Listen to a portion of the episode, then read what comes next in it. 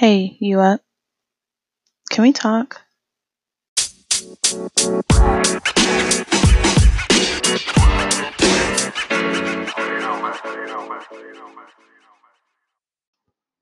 Alright, hey you guys, it's NW here. Um, so I got the chance to, um, I guess, interview this uh, cool ass company called MTTG, and it stands for More to the Game. Um, it's this basketball player who I went to school with, and he graduated, and his um, major was in financing. So he gave us a look into his company um, as far as how it got started, the inspiration behind it, um, what his experience was. Uh, I guess he went pro um, overseas, and unfortunately, he came back um, sooner than he wanted to. So he told me the story behind that and all that stuff. That was pretty cool. So I'm gonna drop the clip right after this, and um, I guess eh, I won't do an introduction into it. You'll just hear like a little beep, and it'll go into the actual clip. So right after this, you'll hear from it. All right.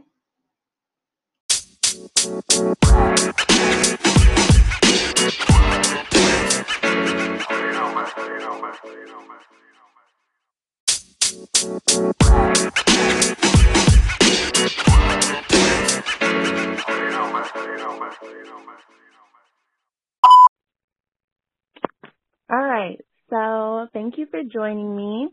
Um, introduce yourself and your company, um, and give us a little bit of background.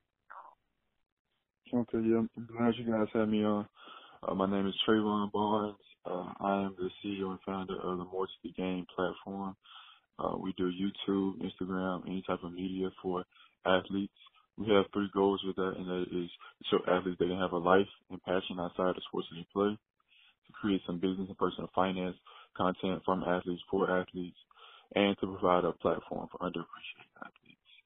Um, I started this uh, platform in January 2020, and it's, it's grown, and we're uh, happy about the direction that it's going. Um, me personally, um, I'm a graduate of Hampton University. I have a bachelor's in finance, and I'm from a small town in, uh, called Lafayette, Alabama. So everything with me is uh, is about giving back to the people that have helped me get to where I am today. Because where I'm from, most people don't make it. So with this platform, um, I decided to create it when I had an injury because I'm a I'm a professional basketball player overseas. Uh, I was playing in Bulgaria and mm-hmm. I had a, a life changing experience when I had my first ever uh, serious injury.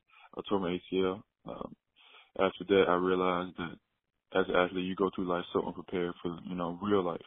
So the idea for the platform came from that, and I've just been pushing ever since uh, along the way of me trying to get back on the court. So that's what I'm uh, active with now, that in basketball. And so this was so from your personal experience with was it just being a student athlete or being an athlete in general that this inspiration came? It's both. Because when I had my injury, I was, you know, out of school at that point. Like I said, I was professional. But as a mm-hmm. student athlete, I feel like that is the time where you're supposed to get your stuff together to be set up, not just for being like a professional athlete or whatever, but your life in general. And that's not even just saying like your a job. Like it's just the things that you need to understand about life. Whether that's just about you having your own brand or you being financially literate or you just understanding the the ins and outs of how the world really works and not, you know, what you've been taught to believe. So I feel like the the way you grow up as an athlete, it does not prepare you for that. And the the mm-hmm. way your life is set up in college as a student athlete, it still does not prepare you for that. So that's where uh, I got the idea. I'm glad you said that. So, um, my cousin is now going to school. He's a freshman. I think he's going to, um, I forget the name of the school, but it's in Ohio.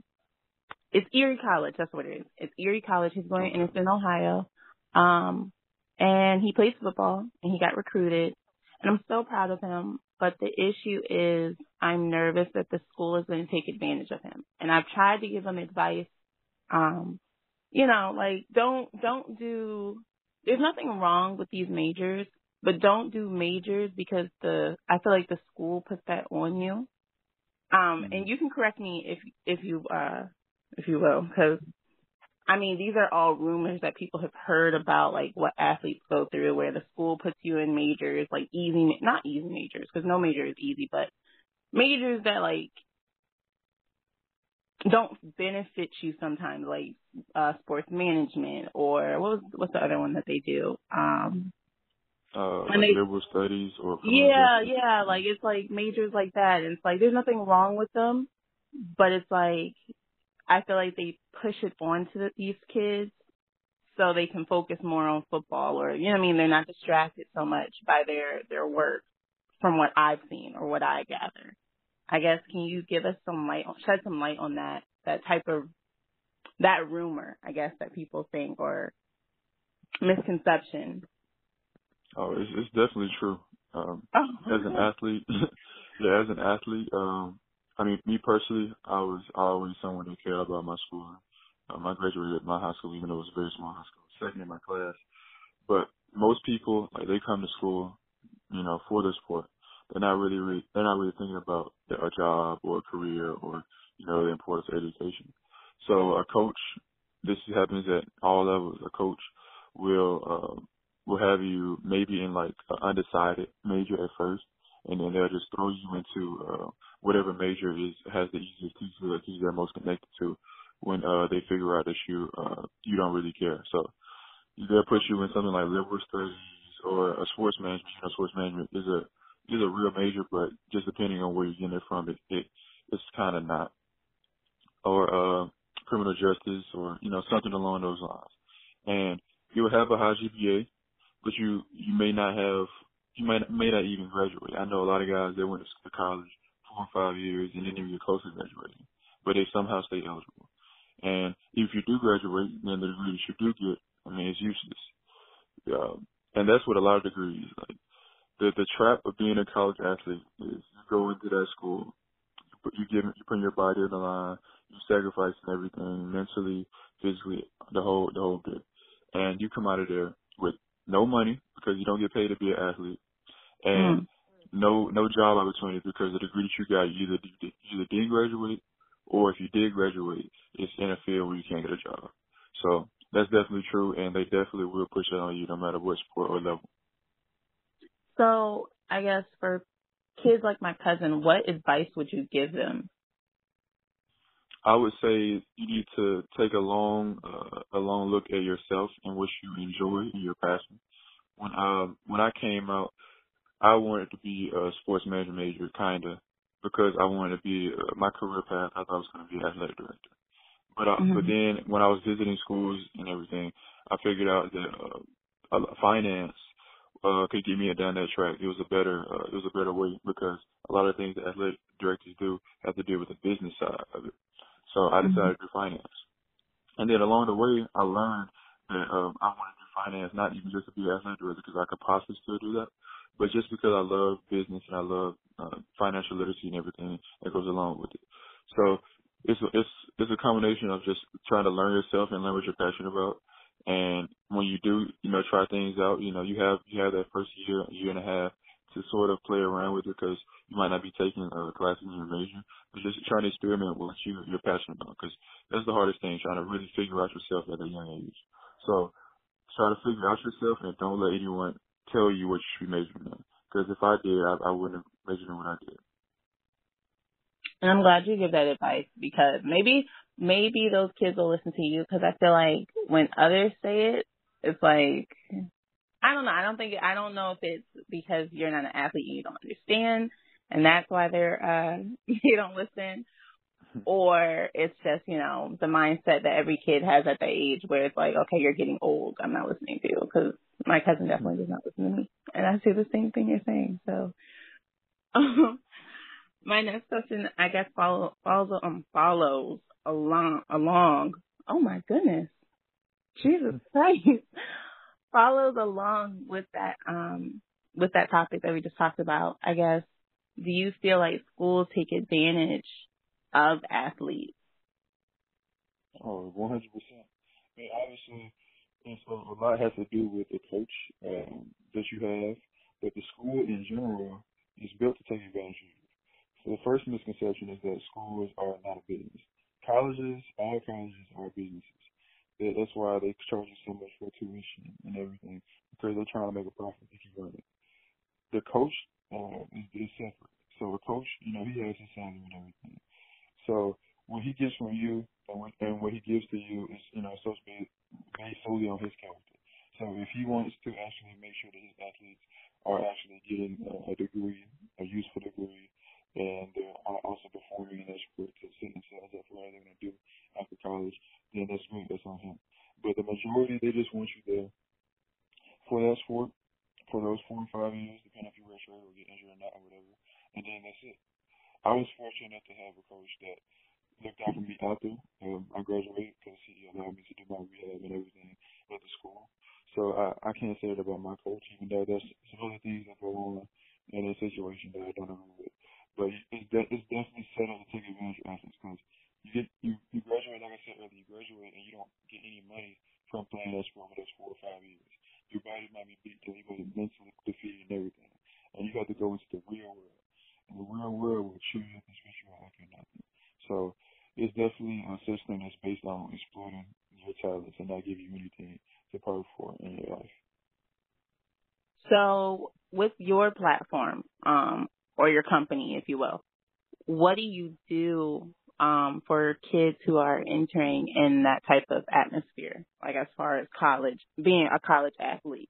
Do you guide them? Do you give them advice? Um, do you work as like their mentor? What does your company do for those students? Okay, yeah. So, uh, yeah, I would, I would the same platform because right now we're not doing like any type of business, any type of transaction, and we're just creating content that will educate and empower athletes. But what we what we're aiming to do is to to create content that will highlight those things that we talked about, and then give you the skills that you're lacking. Because, like I said, the second goal was to create some business and personal finance content. So within that content, we have a series that we're just now building a, called the Business Athlete Series. That series is about, like I said, creating some business personal finance content from the lens of athletes for athletes. And with, within that content, there will be we'll be bringing awareness to the situations that college athletes, you know, are going through or you know will go through. The first episode we did was talking about is NCAA scam. We talked about the trap, everything that we talked about so far, the trap of being a college athlete and how at the end of the day you don't get anything out of it. So that's one segment. And the first goal, like I said, was to show athletes have a life and passion outside the sports that they play. So showing athletes that they need to prepare ahead of time for life after sports and showing them that it's possible by having athletes that are doing it every day in your face on our platform. Mm. Wow. So I guess what was your favorite video that you've done or content that you've done so far? Uh, my favorite, my favorite video probably be the savings and budgeting video. I mean, that's really that's only the the, the second episode of the Business Athlete series. We have one and two. We dropped those on the same day. That's that's my that was my favorite one because, like I said, I'm a finance major and I care about you know finance financial literacy. That's mm-hmm. my favorite. But but the the most fun video was probably debate uh, episodes. uh, there's just some fun content to entertain uh, athletes and might also show they have a lot of passion, you know, because people that are good, like as you can see, like a guy like a Stephen A. Smith can, you know, be can have a life built just on the fact of debating, you know, sports and, and topics and everything. So that's another uh, another thing that we try to put out there. So though that's probably the most fun segment. But I I enjoy all the videos, even the podcasts we have with uh with people of different situations and just learning about their stories and highlighting the adversity that they went through. Every time we get done with one of those episodes, I feel good with myself, and uh, I definitely enjoy those as well. But everything I put out, um, I try to I only try to put out content that I actually uh, enjoy and and get some type of fulfillment out of it, you know. So when you give those financial advice, is it based off of things you've learned personally or is it um like did you do something well I know you did professional uh uh um, I did Oh my gosh, I should not be struggling this hard to talk. Jeez. Um I know you were working professionally overseas. Um, but did you dabble maybe in like an internship? Because I know at Hampton you have to have an internship. I don't. Well, yeah, you have to have an internship in the business department to graduate. I think you need like one or two. Um, well, it depends on your major. The business, uh, the five MBAs, they had to have an internship, but the regular uh, business majors uh, don't have to have an internship. Well, all the ones that I know. But I did do a slight internship um, working for a non-profit company for like a month or two. But with basketball and sports in general, you really can't do internships. So that's another thing the athletes don't have at their disposal. So you can't, you couldn't do an internship. I mean, you can, all right, so technically you can do an internship because summer school and summer workouts are not mandatory, technically. But if you're going to be successful on the court or on the field or whatever your sport is, you're going to need to be there for summer workouts. I mean, I had a teammate that did do an internship, but he also wasn't someone that uh, played a lot of minutes in, on the court. And he wasn't someone that really, you know, was trying to play basketball after uh, college as well. So it's, it, it's kind of like, what are you really like trying to do with it at that point? You could skip out of the summer, or, you could, you know, try to better yourself on the court. And in the eyes of the coach, you know, they'll take that into consideration when it comes to like divvying out minutes in the fall. Mm. And then as a senior, how do they, um, I guess, how do they help? Cause like you have to graduate. So are there some things that they do to help or is it kind of like you on your own? If your if your uh, if your major requires an internship, obviously they'll let you do it. The person I was talking about, their major requires so they let them do it. Uh, but outside of that, no one really needs to take an internship because of the majors uh, that we have, you know. So if you if you have to have an internship, they'll let you do it. But usually the guys on the team don't have any majors that uh, that need an internship. Oh, lucky! almost cursed. I'm I was a marketing major and I had to get an, um, an internship. So uh, lucky, you know how stressful that shit was. But um. No, so I guess where do you see your company in the next like year, five years, ten years? Is this something that you could see yourself doing, or is this just like a I don't want to say hobby, but like a side thing? So um, I see like when you say company, I see it actually being a company within a year or two. Uh, actually like have everything set up to where we uh, make money uh, off of it, but that's not the that's never been the purpose of the goal. But I feel like when you when you go to a certain extent, you have to because it's just that's only being financially uh, aware. You know, you can't just like like being an athlete. Like you go through college and you do it for fun and you do it because you love it. But at the end of the day, the real world hits and you have to you know make some money off of it at some. But I definitely do see it being um, a a uh, a stream of income for me in the future. I, I want to grow it to be as large as possible you know, hundreds of thousands of followers and subscribers and all that. Um, that I definitely see it being that big. I want it to be a platform that is so that is so big that it can have a profound impact on athletes of all ages and all spaces. I want it to be a national and global brand. I want more to the game to be seen everywhere, everyone to know about it. That's, that's definitely where I see it being. But um, I don't, I can't, I don't see myself doing this as my, my, my, my primary uh, job or source of income because my passions, even though I'm very passionate, I enjoy doing this. My passions do still lie within basketball, and when I get done playing professionally, I want to have a coaching career. So I see I see this being something that I do passively on the side as my coaching career and have it settled to the point where I necessarily don't even have to be that active with it and just be the decision maker and everything and the logistics down. So that's how I see it being the in future years. Oh, damn, that was very inspirational. That was really good because if you would have asked me that same question, I'd be like, shit, I don't know. I don't know yet. but I think, I think a lot of things I'm a very strategic type of person, so that's a lot of my days are spent thinking about the future. Yeah, I need you in my corner because I am not a strategic person. I am very, I am very gone with the wind. Um, yeah, I'm not at all. And none of my friends are either. I think I attract more people who are like, you know, like me as far as mindset. Like, yeah, I I felt like going to Las Vegas today. You know, and mm-hmm. my my trip my flight is tonight and I just booked my ticket. Like that's the type of friends I have. So we're not strategic oh, wow. at all. but a balance though. You can't be all strategic and you know no spontaneous activity. So you definitely need a balance.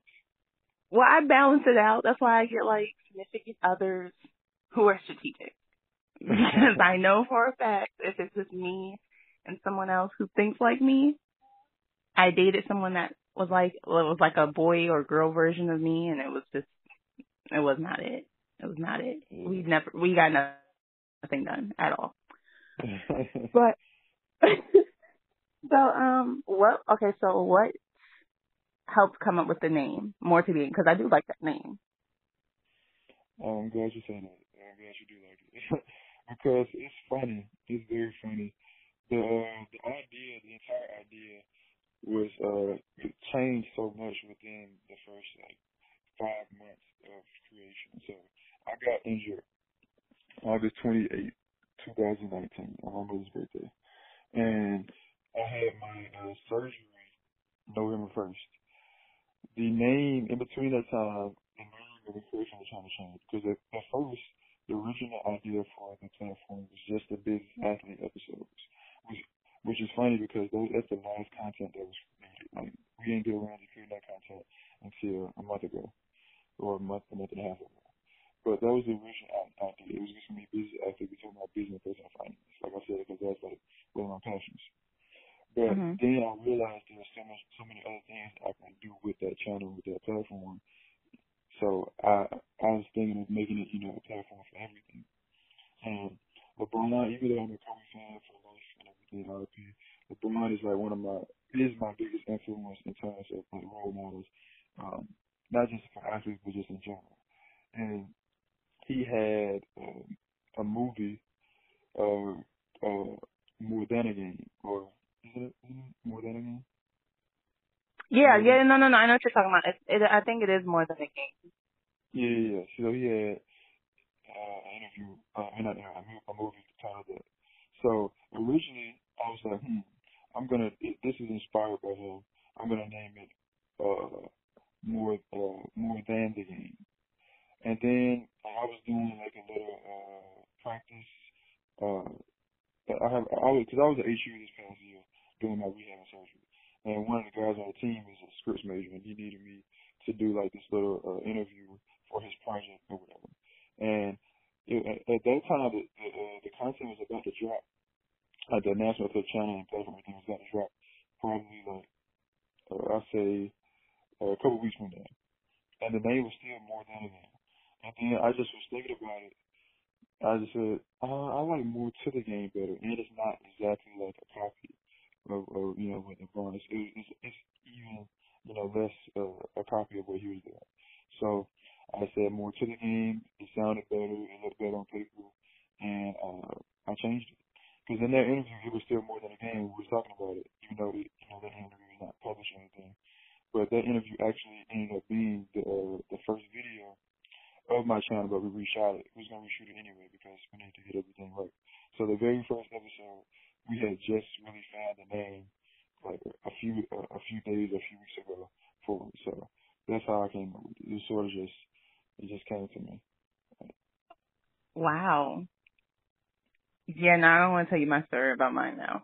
like mine was not like that at all. Um.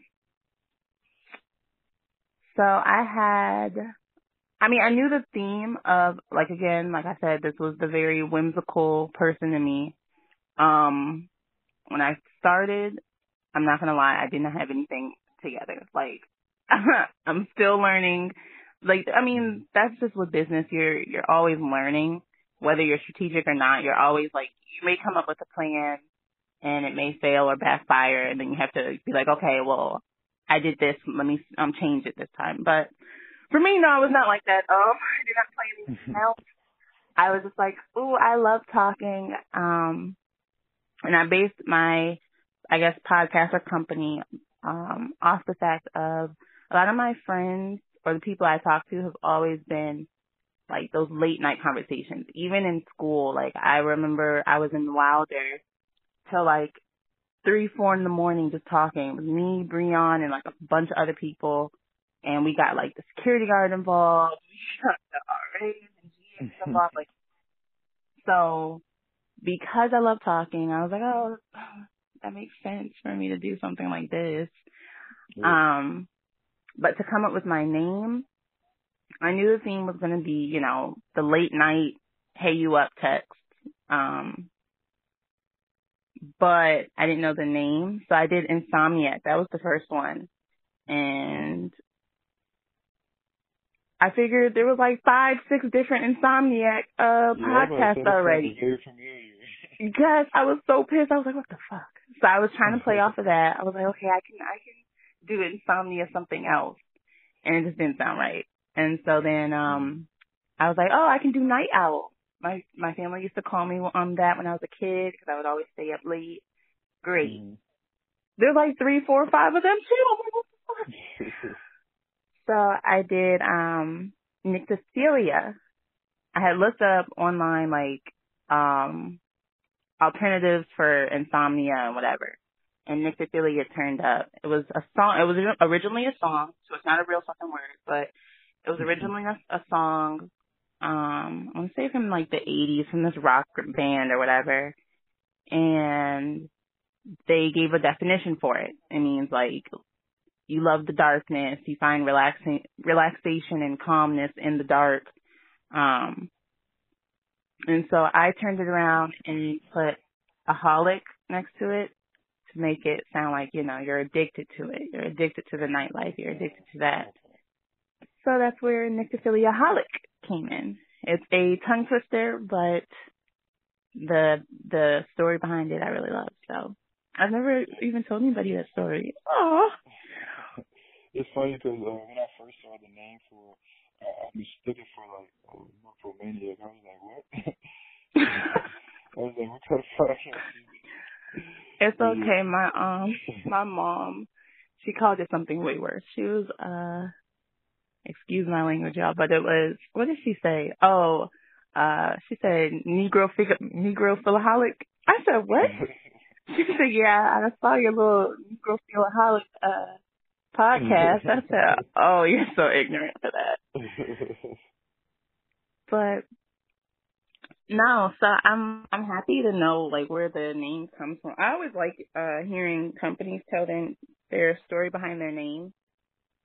I definitely think the story behind your name gives like I don't know. It it it definitely speaks a lot of volume volume to your company and like where it's going. As as far as like the inspiration behind the theme of it. Okay. I can hear you. I'm sorry. Did you ask a question? I couldn't hear you. Um, on speaker. Can you hear me now? Yeah, I can hear you. Okay. No, I was just saying I love to hear the story of um companies and like how they came up with their name. Mm-hmm. I feel like it it definitely gives you insight on um not only the theme of the company but where it started and how it started. So yeah. I always like hearing that. Okay. Yeah. So now we're just gonna ask some silly questions about your company or for your company if you could manifest something for in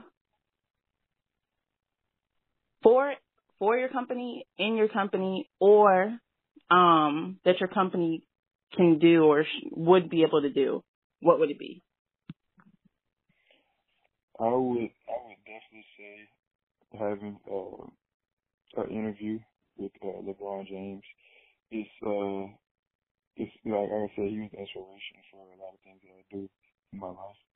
Um, and it's, it's funny because I was able to do the uh, Monday motivation for his uh, his platform uninterrupted, that, that that really got me really busy over these past months because everything sort of took off um, over the past uh, month or two when uh, when I was able to do that because I got a lot of attention from that. So definitely getting an uh, interview, just some, just some type of conversation with LeBron about everything everything in general, like with his platform, with his life, with everything, basketball, anything. I would just love to be able to pick his brain. If he was, if he was able to like see us growing and prospering, he was able to just you know give us a little bit of his time, there would definitely be something I would love. Wow. I'm surprised you said LeBron. I mean, I know a lot of guys look up to LeBron, but for me, I think I've heard more of Kobe. I don't know if it's because of his passing or what, but I've heard a lot more guys say Kobe. Yeah, Kobe was my role model growing up. He's my favorite basketball player. I'm a Lakers fan. Like, Kobe's my everything growing up. And I still love him to this day. You uh, know, like I said, rest in peace. But uh, LeBron just he he he was able to provide so much so much more inspiration for me uh, off the court, and that's the uh, the part of my life that I'm that I'm, I'm focused on now, like figuring out things for life in general. And I feel like he's done a great job of bridging the two of being a basketball player, being a, being a successful basketball player, and also being a successful man, entrepreneur, husband, father, and everything. So that's why LeBron speaks so much to me. Yeah, because then he started. Um, I'm I'm I call myself keeping up with sports. I'm not that good, but um, didn't he start a clothing company? That was him. I don't know about the clothing company. I know he has, like I said, the owner of the platform. Some clothes. I won't say clothing he company. Has he has the, some clothes. Yeah, I mean, he has his uh, his uh, his little his, his logo and everything within Nike. I know of. Um, and I'm pretty sure the uninterrupted brand they have clothing. I know they've been promoting that. And I know he has his entertainment company for movies and everything's about to start. So it's I'm pretty mm. sure it's it's closed I, oh, I thought it was because you know why? Again, like I said, I don't keep up with it that well. But I saw on social media that is the worst way to start a sentence. Okay, so but I saw on social media, um, they were talking about like his shirt and short set. I think he wore it to like their first practice that they were able to go to since this whole corona thing happened. And it was like a short set, it was gray. And it was like I know people were complaining about the cost. They were like it was like five hundred dollars, three hundred dollars, I don't know. Something like that. It was like three hundred dollars for the shirt and like three hundred dollars for the short. And people were like going crazy about it. I don't know. Mm, yeah, I didn't, I didn't, I don't think I heard about that. I know he, he definitely has a lot of different outfits that he puts on the pregame and everything, you know. But I, I really haven't heard about, you know. About now you're about to make me uh, sit there and act like a detective because I refuse to sit here and look crazy like like I'm not sitting here. I mean, keeping up with sports. LeBron related, so you probably right. Uh, uh, it's not like I'm, you know, somebody that stalks man or anything. okay. Oh, this is a good one. Okay, so playlist um, you have to pick 10 songs, um, and these songs will work as like the soundtrack, not only to your life, but your company as well. What would the songs be? 10? Hmm? I had a good 10? Yeah, you had to pick 10. That's a, that's a soundtrack. No soundtrack is like five songs. That's a lot of songs though. I had to go for that tell me to remember all the songs, uh, just like that. Um. Fine, I'll yeah, give you. So, I'll give you five. Okay, five, and, and it just relates to my company. It's your company and your life. Okay. Uh, like it's your soundtrack for your life and company. Okay, okay, okay. I mean, I'm not gonna pick them based off of uh, off of the songs that I like. I'm gonna pick them based off of me or the song. So Let's see. The first song would be Down Bad. Um, it was on a Dreamville album last year, I think. Um, just because the, company started when I was down bad, um, in a bad place, and J. Cole definitely uh, speaks to me in those times. but Down Bad would definitely be the first track. Uh, okay. Then, huh? No, I was saying okay. I do okay, like J. Cole. Okay, then two would be also the J. Cole song, Home for the Holidays. Wait, say it again. Home for the Holidays. That's an old J. Cole song. Okay. Uh, just me coming back home and everything being like, because I was overseas and uh, I had to go back home, and that's when I was like getting everything situated for the channel and and everything, and my you know my surgeries and everything like that. Uh, then three. Let's see. Um, never needed no help, Lil Baby. Uh, cause when I was first starting, like when, when everything first started out, um, I had I was trying to get people to help me, and a lot of those people fell off along the way, and uh, I was still able to keep it going, and new people were able to join and do even better than those people that I originally had. So never needed no help, no baby. Me three.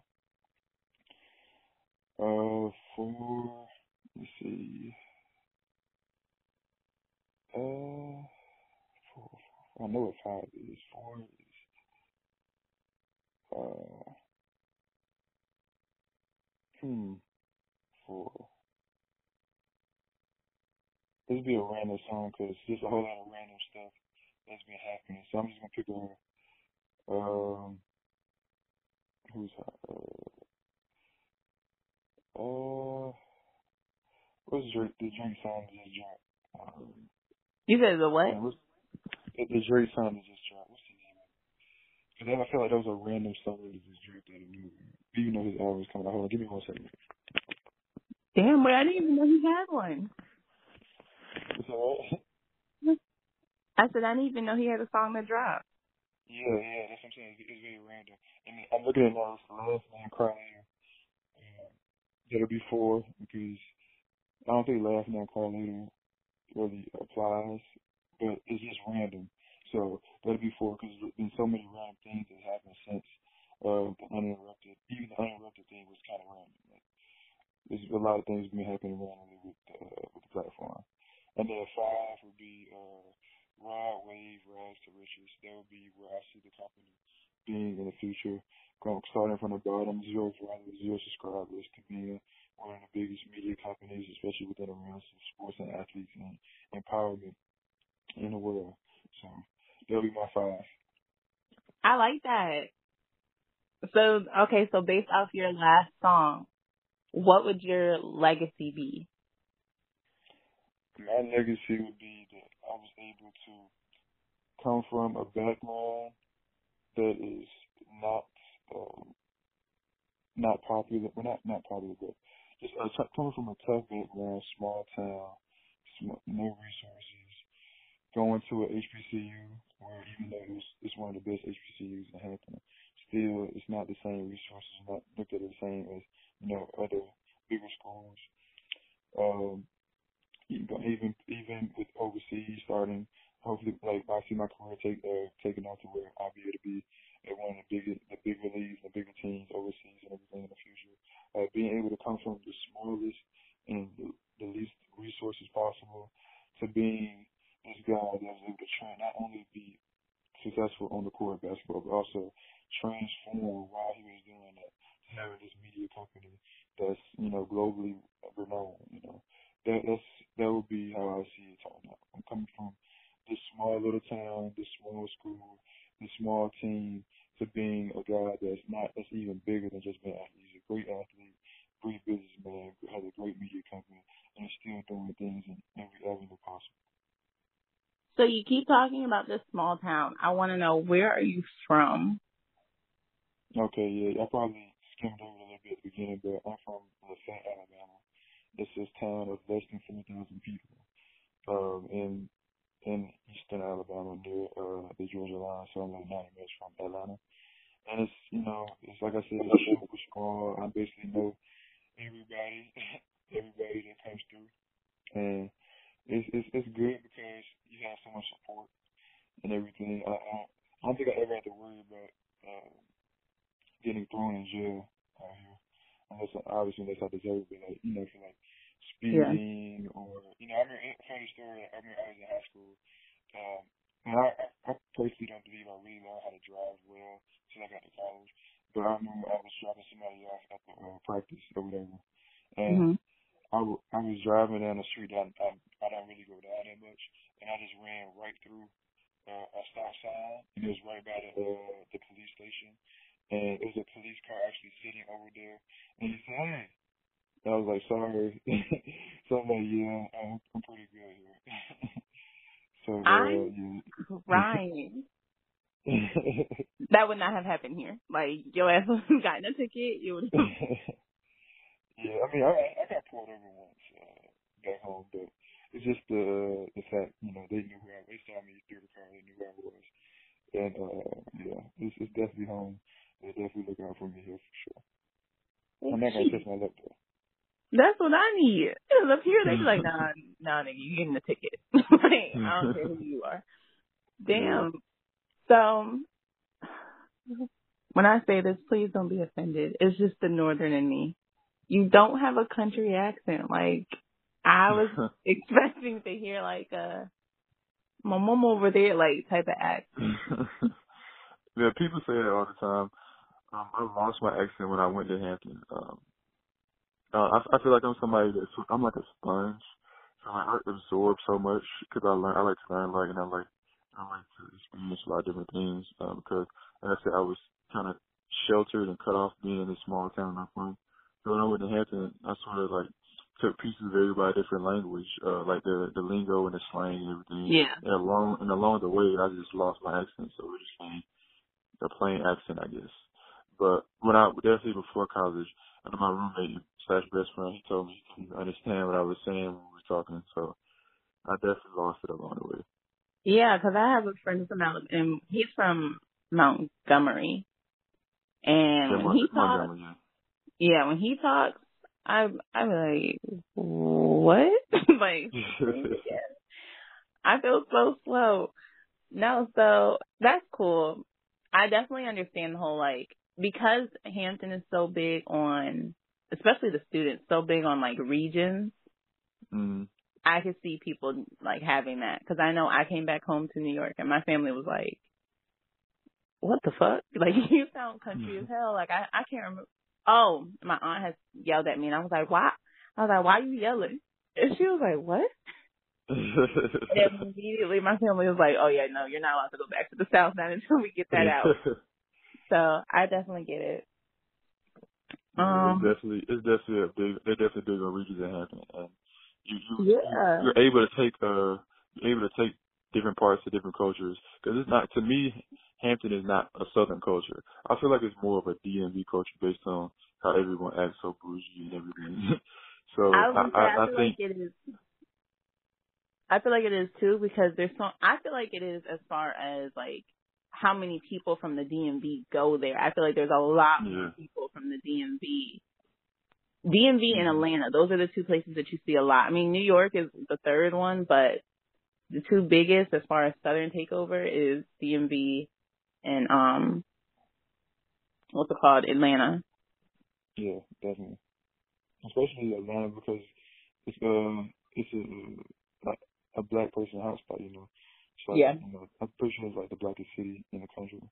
And if you're not getting yourself into Morehouse or Spelman where you don't want to be, you know, that close to home, if you go right to Hampton and get, you know, similar experience. Yeah, I um honestly I think I learned a lot about the different regions just based off of going to Hampton because there's some shit that so I didn't realize how many like songs did not reach up north. And I don't know if it's because northern people are very arrogant. I'm not gonna lie, we are. Like my geography class in New York, people think I'm joking, but I'm really dead ass. Like we did not have geography class. Like even though it said geography geography class, mm-hmm. the the material that we were learning was nothing but New York. Like it was like, okay, you have these these states here, that's great. But the most important one is New York. And literally we learned shit that I don't even think is necessary. Like we learned our state animal, our state flag, our state song. Like there's no reason why we oh. need to know that stuff. Huh? I said that's more of a state pride class. I guess because I was like, I didn't understand. Like when I moved to Virginia, I went to high school there, and their geography geography class, like you learn about the actual like land. And I was shocked, and I failed my first test because I was like, oh, like you guys really care about other states and like what they have to offer. That's cool. Yeah. I'm like, yeah, New York didn't give a shit, like at all. um. Yeah, in Alabama, you have to. You're going to learn about everything else because one, it's not that much you're going to talk about about Alabama, and and two, you talk too much about Alabama, you're gonna be talking about a lot of stuff in the past. oh yeah, no, mm yeah, no, the the North they don't, they're very arrogant. Like they're like, oh, there's other people here in the state. I'm, I'm like, oh yeah, you were. No, but and then I saw um how snooty we are with music. Like I saw the difference between like I don't know if you caught this, but like my best friend from Atlanta, I'm from Hampton, is from Atlanta, and she would mm-hmm. take me to the South Pack parties, and just hearing the beats alone. So I'm a lyricist and a beat person. Like I listen to the beat and the lyrics before anything else, mm-hmm. and the beats like as far as the north, it's kind of like that aggressive, like hard, like yeah. And then like I don't know, the south is kind of like not I don't say bippity boppity, but like like it's a it's a like a twerking like a fast beat twerking song, I guess, like a hype. And yeah, and there's like, but I learned there's a lot of songs that did not make it up north at all. Like, you know how many songs Nelly had, especially with these verses coming out. Nelly had a whole bunch of songs that I was like, I never heard of that, like at all. Yeah, it's definitely uh, it's definitely a divide when it comes to music. I feel I feel like between New York music and everything else because yeah, you guys are. nah, it's okay. You can finish for what? I arrogant. Oh wow, wait, I didn't hear that. I'm so happy the phone cut off. that was that was hurtful. It's only okay when people from the north say it. Uh from the south when they're from the south or anywhere else it hurts. It's like, oh damn. Hey, if you said it earlier, I feel like I was I was okay to say it. no, okay, you're fine. I know we are. We're aggressive and arrogant. We're just assholes. So something that you think everyone should experience in their lifetime? Because you talked about experiences that you had. So what do you think people should experience? Okay, with experience, I feel like you have to experience the good and the bad. So with the good, I definitely feel like people should experience uh, seeing seeing uh, different parts of the, world, different parts of the country, and understanding so much more to life than what you're uh, what you're taught and what you're what you're led to believe. So when you have that, I want to say the uh, awakening of how much more there is to this world and to this life. Everyone should have that experience or that moment in their life. Um, but with the bad, I feel like everyone needs to get to a point where they don't they don't see a way that uh, they can accomplish what they want to accomplish, but they're able, they're still able to push through that and get to where they're trying to go. Because that's how my channel uh, came out. Um, I didn't I didn't really know what to expect going forward um, with my life because with the with the Israelite line, it's like a lot of people do come back from it, especially with technology and everything. More and more people, it's like a more and more common injury to come back from. But you still never know. So in that moment, I was forced to uh, to really evaluate myself. I feel like that prepared my life to a whole another level than it, it could have possibly gone without it. Those two those two experiences. So my next two questions, um, and feel free to answer in any order. So the first one is, um, one, I'm sorry about the whole ACL because I know that I know that hurts. Like I oh, know yeah. that hurt. Um, but I guess, do you think you would ever play again, or is that something like? Because I, I I don't I've never had it happen to me, but I've had a friend that has happened to, and I mean she played still, but I don't know like what goes all into it. So I guess would you ever play again? Is that something that you were thinking about? And then my second question was, um, so because we talked about the whole North versus South versus, you know, everyone else, blah, blah, blah. I guess what would you say the difference is or your experience with being overseas versus here in the States? Okay. So first question, uh, about me playing, um, I've been actually rehabbing and everything ever since my uh, surgery. So uh, I just got cleared uh, two weeks ago. So this has been my second week back playing basketball on the court and working out. So the whole goal since my injury was to get back overseas, and uh, I'm definitely working towards that. And hopefully within the next month and a half, um, I have a contract. You know, depending on on you know, no really knows what's going to happen with anything, uh, sports wise or life wise. But uh, that's definitely been my goal since the jump. This is just the, the channel was something that I've been doing in between that. But my my uh, my active income is is definitely basketball right now. Um, and the channel on the channel, like one of uh, one of the bigger parts of the channel is my rehab documentary. Um, I'm gonna drop another episode of that soon. So me rehabbing and getting back overseas, that whole process, that's definitely uh, a staple of what I'm, I'm trying to do right now. And the the biggest hurdles with that is just not only getting back to where you were strength wise and you know stamina wise and skill wise and everything, because I'm not really worried about that.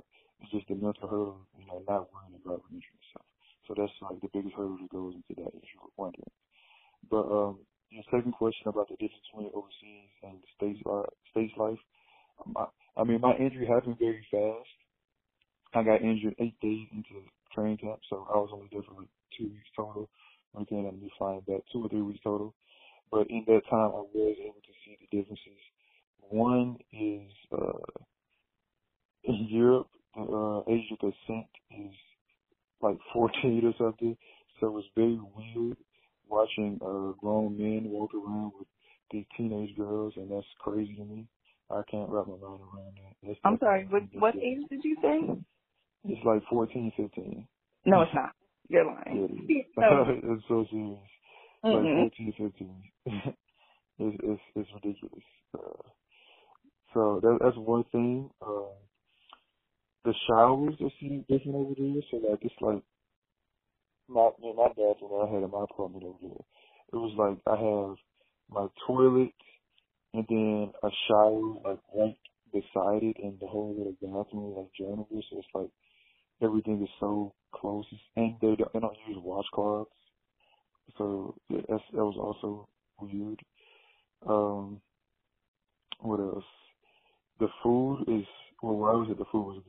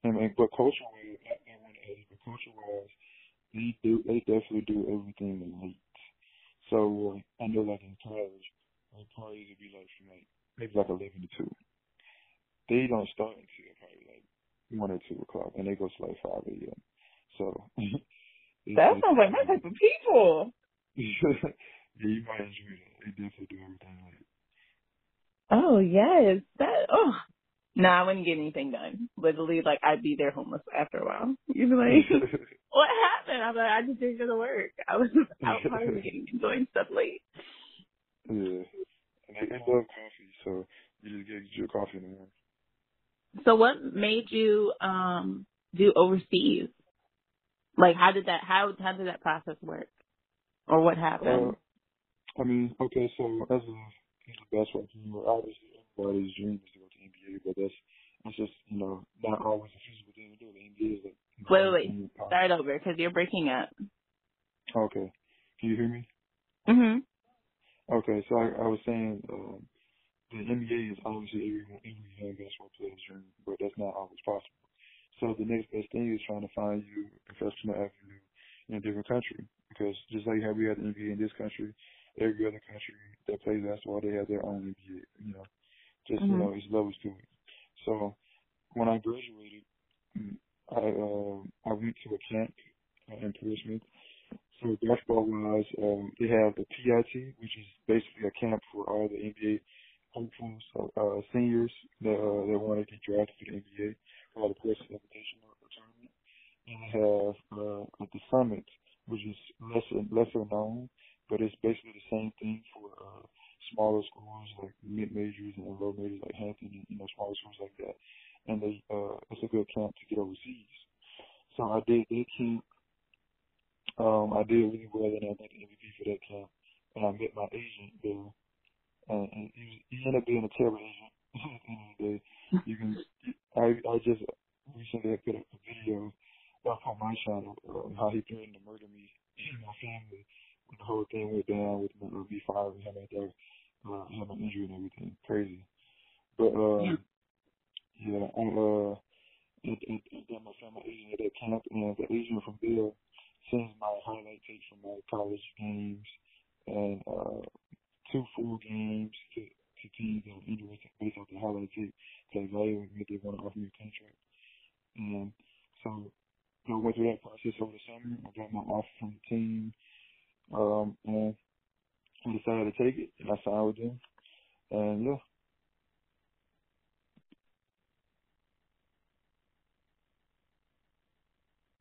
I'm just I'm I'm stuck on how you got a, a terrible agent. That I and um, you know the sad part is that is not unheard of or uncommon, and that's the sad part. It kind of sucks. Yeah, the Asian game is dirty.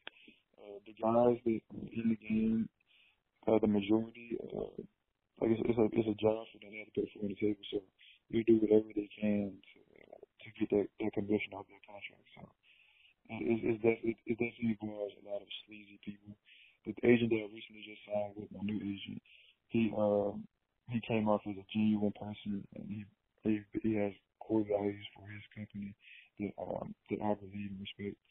And he definitely doesn't seem like the type of guy that my first agent was, but he's definitely a lot of big guns in the industry. Yeah, so I was gonna ask, like, what would you tell what based off of what you know now, what would you tell your I don't want to say younger self because I feel like we're still young, but what would you tell your like old self or your just now starting self um as far as like finding a agent. Because a lot of kids run into that whether it's um sports or music. You know in history you see a lot of kids especially black kids getting like play not yeah well played um from their agents. So i guess what would what would be some of your advice to give those kids? Or yourself your like you know younger self Okay, a year and a half ago when I was just my agent, I would have prioritized um, prioritized the genuineness and the matter of belief and respect that the agent is showing towards me and not going off the cut. Because I basically chose, chose my agent based off of what he told me uh, what he was able to do. So he the the way that agent worked was he has like a couple of high profile clients in the top leagues in Europe, and he, promotes uh, that he's he signed he signed his guy as like the highest paid guy in Europe, which he which he is. I don't know if he gets all the commission. He probably has other people that get parts of that as well. I don't know, but he promotes that to lower level guys that are trying to get make their way up, like me, young rookies trying to you know make their way up. He tries to sign a whole bunch of them based off the clout that he shows that he has with um with his uh, his top clients. And I would have I would have told myself it's not about the car, it's about how much the actual agent believes in you and cares about you and values you. Because if you're this you gotta think about this, if you're this lower level guy and he has all these high level guys, why mm-hmm. does he mm-hmm. really care about you? But mm-hmm. I was able to find a guy that uh I, he, and the agent I signed with now, I was also talking to him at the same time last year about the fact that and that, that he that was going to be his first year as an agent. That's why I kind of didn't agree with it. But, I, but looking back on it, I, I should have realized that I'm going to be one of his first clients, so I, he, I'm definitely going to be a priority to him. Yeah. The other guy who has a, a million other clients, which I, he didn't even probably execute that to me how many clients he had. I thought he had a whole lot of less clients than he had. But yeah, just understanding that that it has to be about how much that person needs you and cares about you versus what you think they can do for you. Because at the end of the day, you got to have someone not just there for the good, the bad. It's like in that situation, I had an injury. And once that injury happened, he basically threw me to the wayside and cared about me. So you definitely have to look and see what's the best fit for your individual situation and for your individual career. I don't know why, but that that made me mad. That he just pushed you to the side. Like, I think that's just like I said. There's a lot of sleazy people in those type of businesses as far as as well as well as far as agencies go. Like when you're looking for an mm-hmm. agent, there's a lot of sleazy people, and I'm happy that like that was something you. I'm not. I don't want to say I'm happy that you learned, but I'm happy that you're able to share that experience, you know, and keep keep other kids from having to experience that. Yeah, so would it's, you, definitely needed. so would you um would you take and I know I asked this before, but would you take um I guess mentees or people under your wing? Or is that what your your company does? Like that's you're able to do it with everybody and anybody? Or do you want those like close one on one relationships? Okay, so with me, like all right, well, me speak for the company for well, the platform first. So in the future, I definitely see myself having like a mentorship program. Not it it doesn't even necessarily have to be uh, specifically uh, with athletes, but just with young uh, underprivileged kids in general, because mm-hmm. I do see myself having different businesses and nonprofits and everything in the future. So that's definitely one of my my goals to have something like that set up.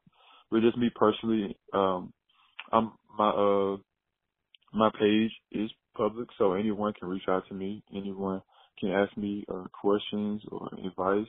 And like, and the content is there for you, and we're definitely creating that. So, however someone values uh, what I have to offer them, I'm I'm I'm more than welcome to offer offer everything, you know, offer my brains and and everything that I have, you know. I like that. I tried to do a mentoring program. This is the whimsicalness in me. It's a lot of work.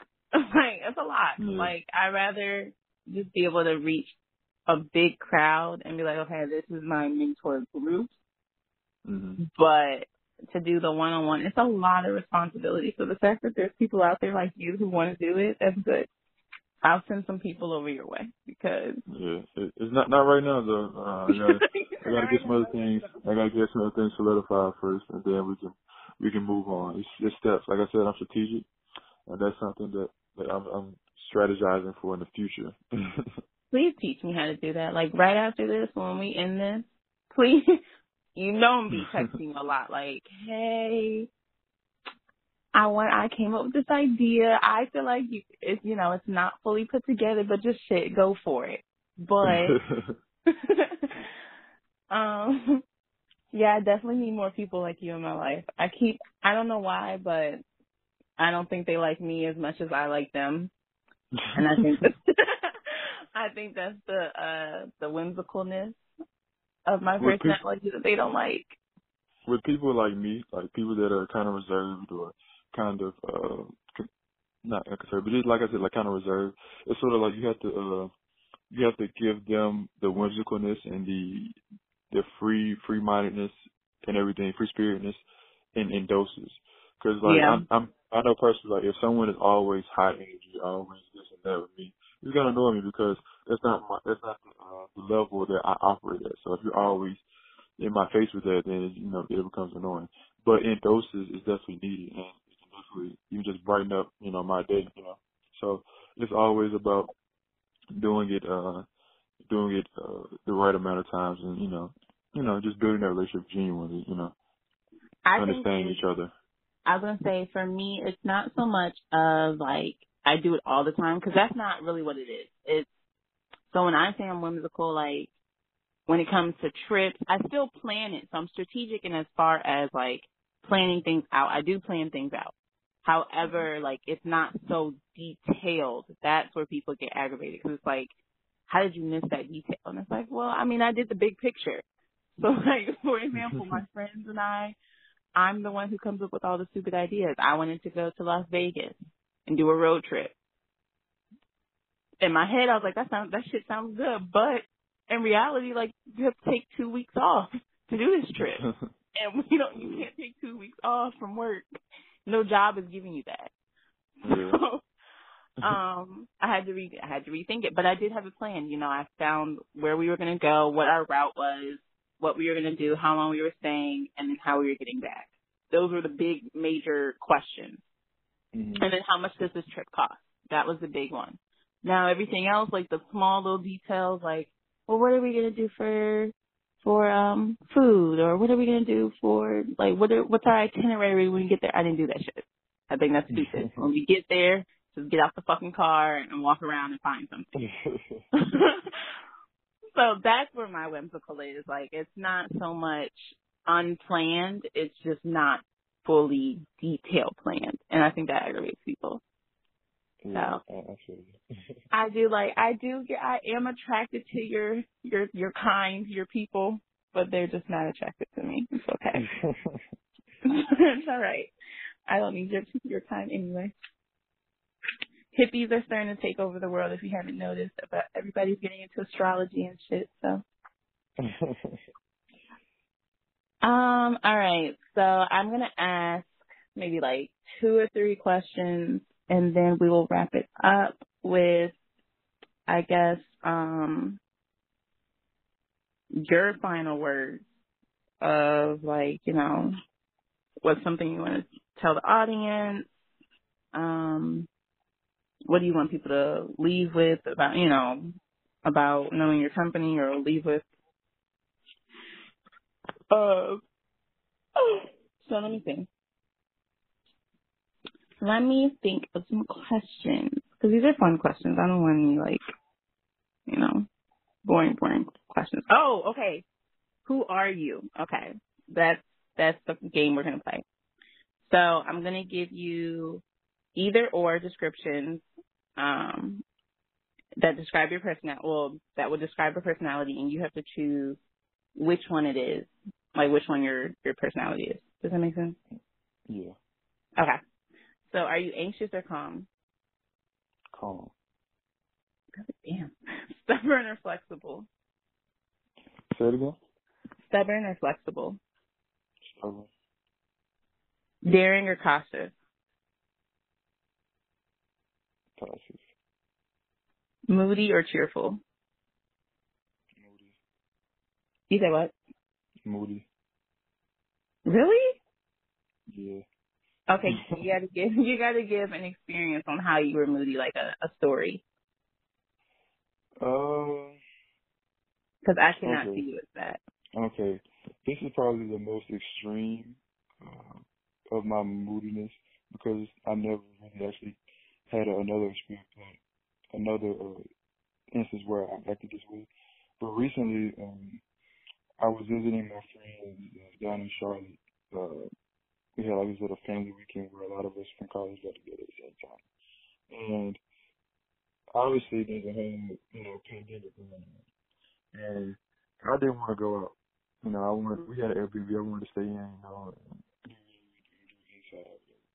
and they they all want to go out, you know, and people get intoxicated, everybody just want to do whatever.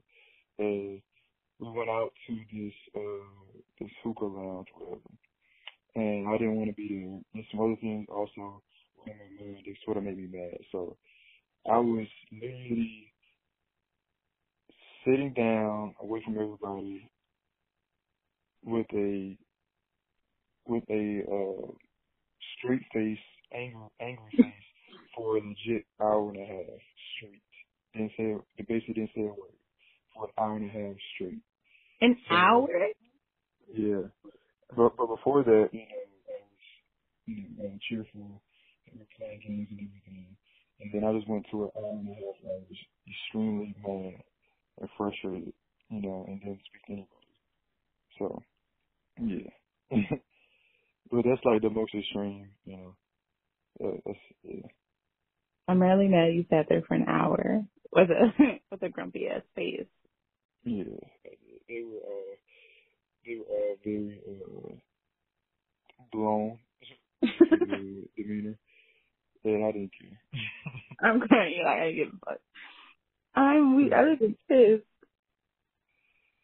All right. So, see big picture or detail oriented. Big picture, definitely, because uh, like even though I'm strategic, like I'm not very good at like um, like even like with my writing in school and everything. I was never good at making something long. Like I could give you a really good, you know, short something or brief synopsis of anything, but like putting the necessary details in to make it a good story or whatever. I was never good at that. Just like with my ideas, like I I I my notes I have like probably like 30, 40 lifetime ideas of things I'm really trying to do or create, but I don't really have them like layered out detail for detail. So, you know, but when I actually get to taking on something, then that's when I start going to the details. So I'm definitely a big person, big picture person. Uh, oh, until I actually attack something. I needed you in school then. Like my essays were hella long. like always. I'm very like that's the only time I'm detailed. But it's not like detailed details, like fluffiness. Like it's that oh, okay. Yeah, it's like that advertisement like fluffiness. Like is that really needed? But um competitive or cooperative? Competitive. Easy competitive. I'm the super competitive person. Anything that that I can win it, I will do everything in my power to win it. Whether that's with basketball, um, playing card games or door or dominoes or games. I'm super competitive with dominoes. OD. Like anything competitive wise, like video games, like I'm really bad at it. okay, old man with the dominoes. You know, yeah, you know, young most young people don't know that. No, it's it's kind of like a. I feel like it's sort of like a more of a city thing. Like in my city, like um, the dominoes is very popular within people. Like do play dominoes all the time. So that's where I um, I really got into it, and I brought that to my friend group at Hampton.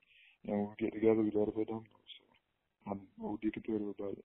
Wow, the only time I saw it was like my grandparents and their friends. That's that's why I was like, that's very old. Like it's like crazy. Like those are very old people games. Like when you play it and you when you play it and you get good at it, and you also have other people around you that are competitive and they talk shit or whatever. Like you, you understand like it's it's very fun. It's not even about it's not the about the game. It's, it's more about the sport of the game. Okay, I may have to try it. I'm gonna try yeah, you it. have to be you have to you have to be good before you really understand how it is.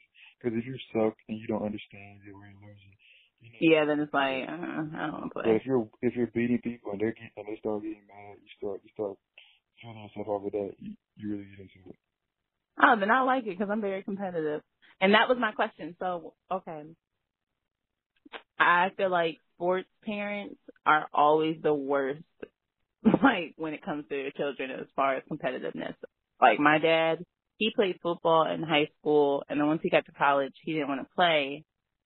But um and he well he had to make a decision whether he wanted he got offered a full ride for um football and then he had a full no, he got a half half a ride for IT to like become a computer engineer or whatever and he went the you know IT route. Um, but my dad is terrible. Literally, I played soccer throughout um high school and middle school, and literally we were losing a game, and my coach had gave us like oranges. You know, I'm trying to bring up our spirits. We're in middle school at this point, mind you. My dad came over and snatched my orange out my mouth and was like, "This is for winners. When your ass start winning up there, that's when you get this shit." and walk back to the stand. so, um, I guess would you say that you would put that competitiveness into your your child, whether it be or your children, whether it be you know your own personal child or like your mentees? Would you put that type of you know competitiveness into them, or would you find yourself being that way with them? Yeah, definitely. I'm really trying to make it that way, but by nature, if you know if your parent is very competitive, or if someone is or you're around and you look up to is very competitive, you have no choice to, to follow suit because you can't compete against no one. So obviously you're gonna be they're, they're gonna be forcing you into the competitive state as well. So I definitely feel like my kids are probably gonna be competitive.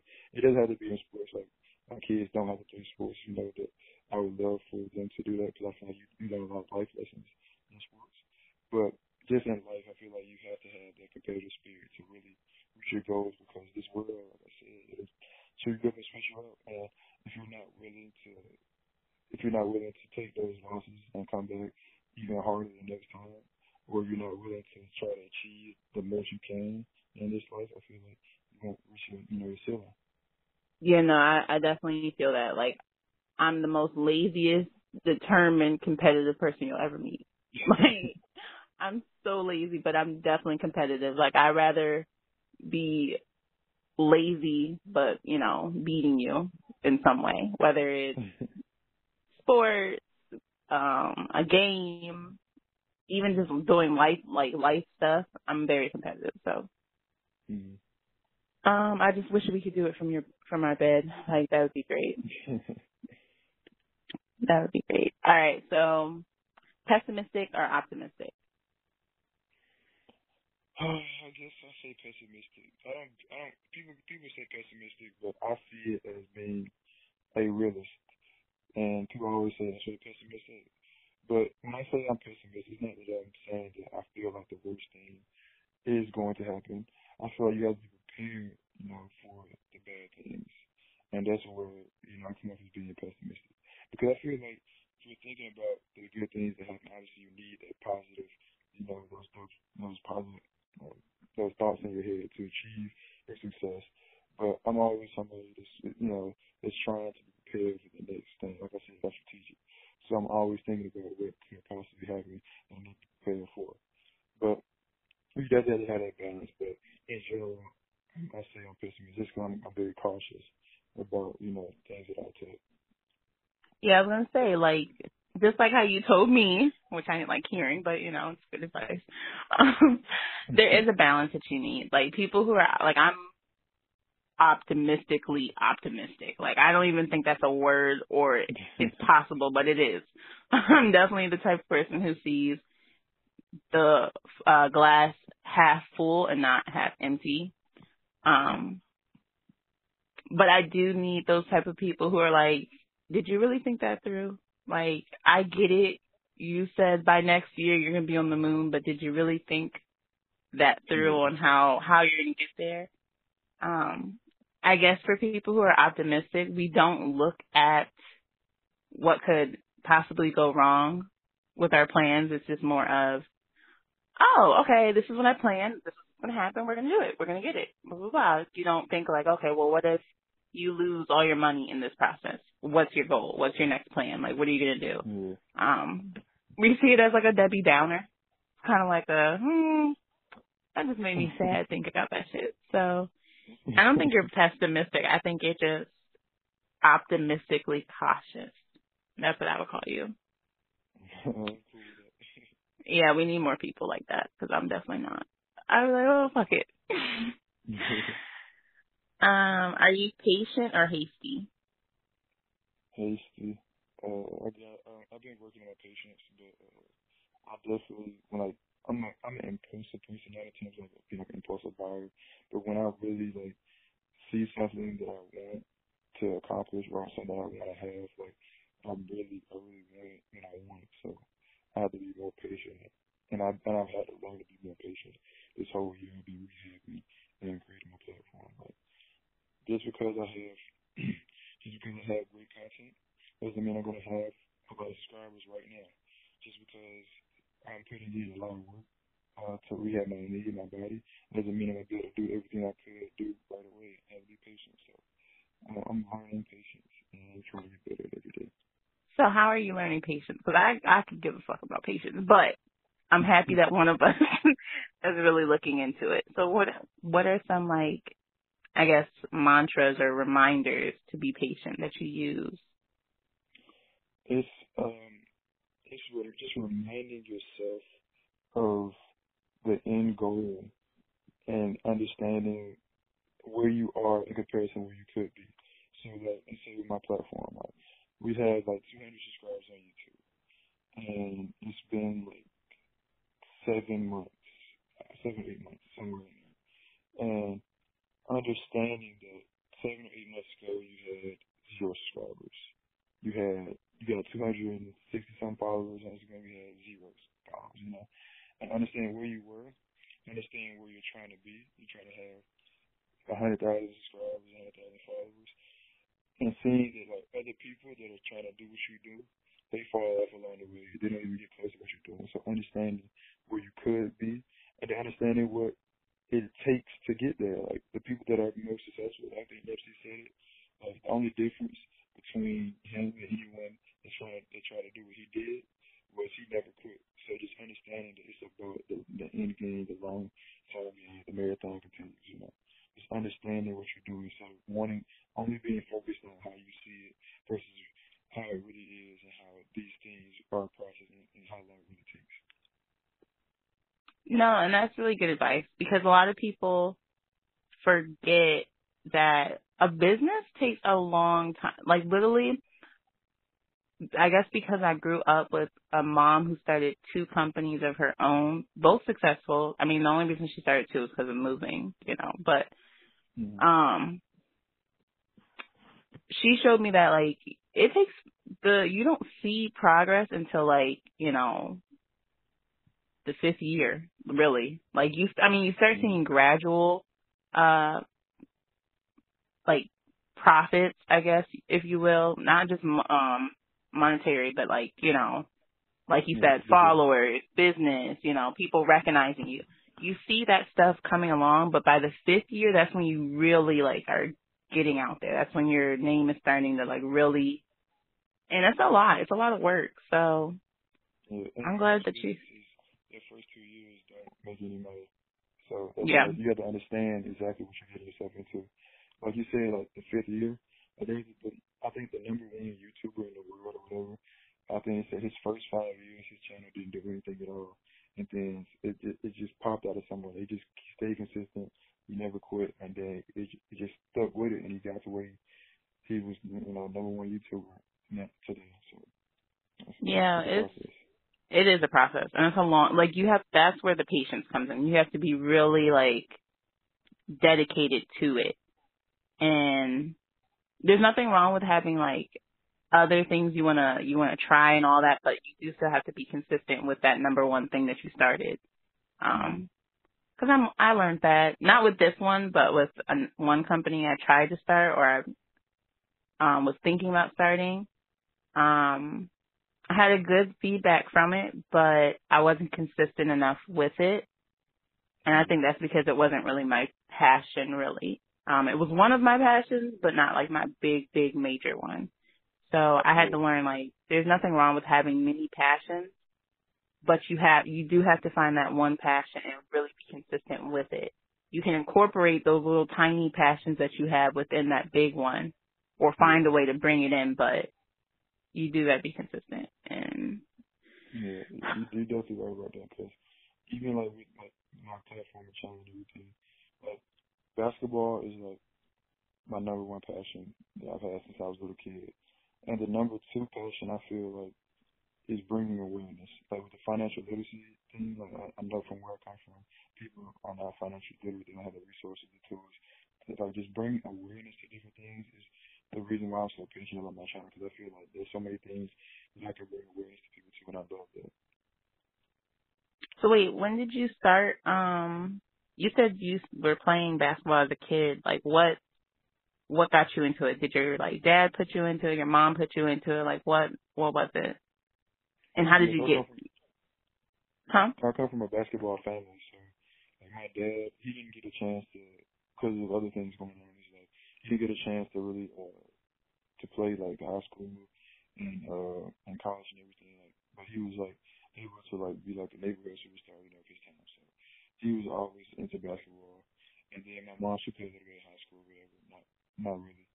But then my sister, who's who's older than me, nine years older than me, I, I was I always saw her playing. So when when I when I was young, like the basketball somehow was just always in my hands, and she was playing, so it was just like we did basketball was sort of what we did, and it was just something that you know I was always there, and I, I and I actually liked it and loved it.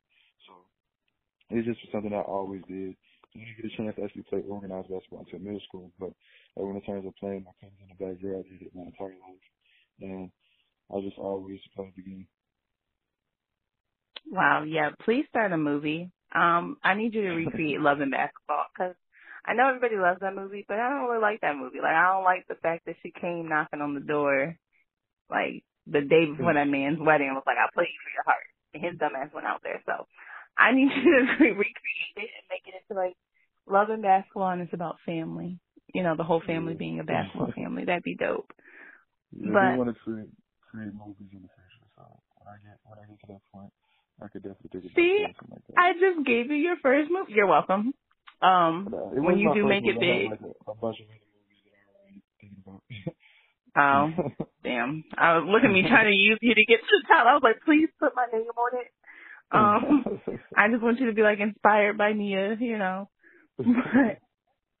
But, um, no, yeah, I'm, go- that's really cool because I tried to play basketball and, uh, I had a concussion. Not because I was a, a great yeah, no, I, I'm pretty sure mine was not like how you got yours. Mine was from hitting the wall. Um, I was dribbling and I was putting my head down, focusing on the ball, mm-hmm. and I, I started running. Like, oh, I can do this. I got confident and I hit my head on the wall. Yeah, that's that's funny. yeah, but I never did that. One at basketball, dribbling in basketball is you have to keep your, your eyes up. Don't never look at the ball. well, I learned that the hard way. And that's why I got that concussion. So. Yeah. Wait, but you said you got one. How did you get one? I, I got one and a half. Uh, so I got one. I was playing an AAU game, and I was going up for a and dude just pulled me out of the air from behind, and it hit the back of my head on the floor. That's what I got my first concussion for. I was like 15, 16. The other one I got was the playoffs, uh, my senior year of high school.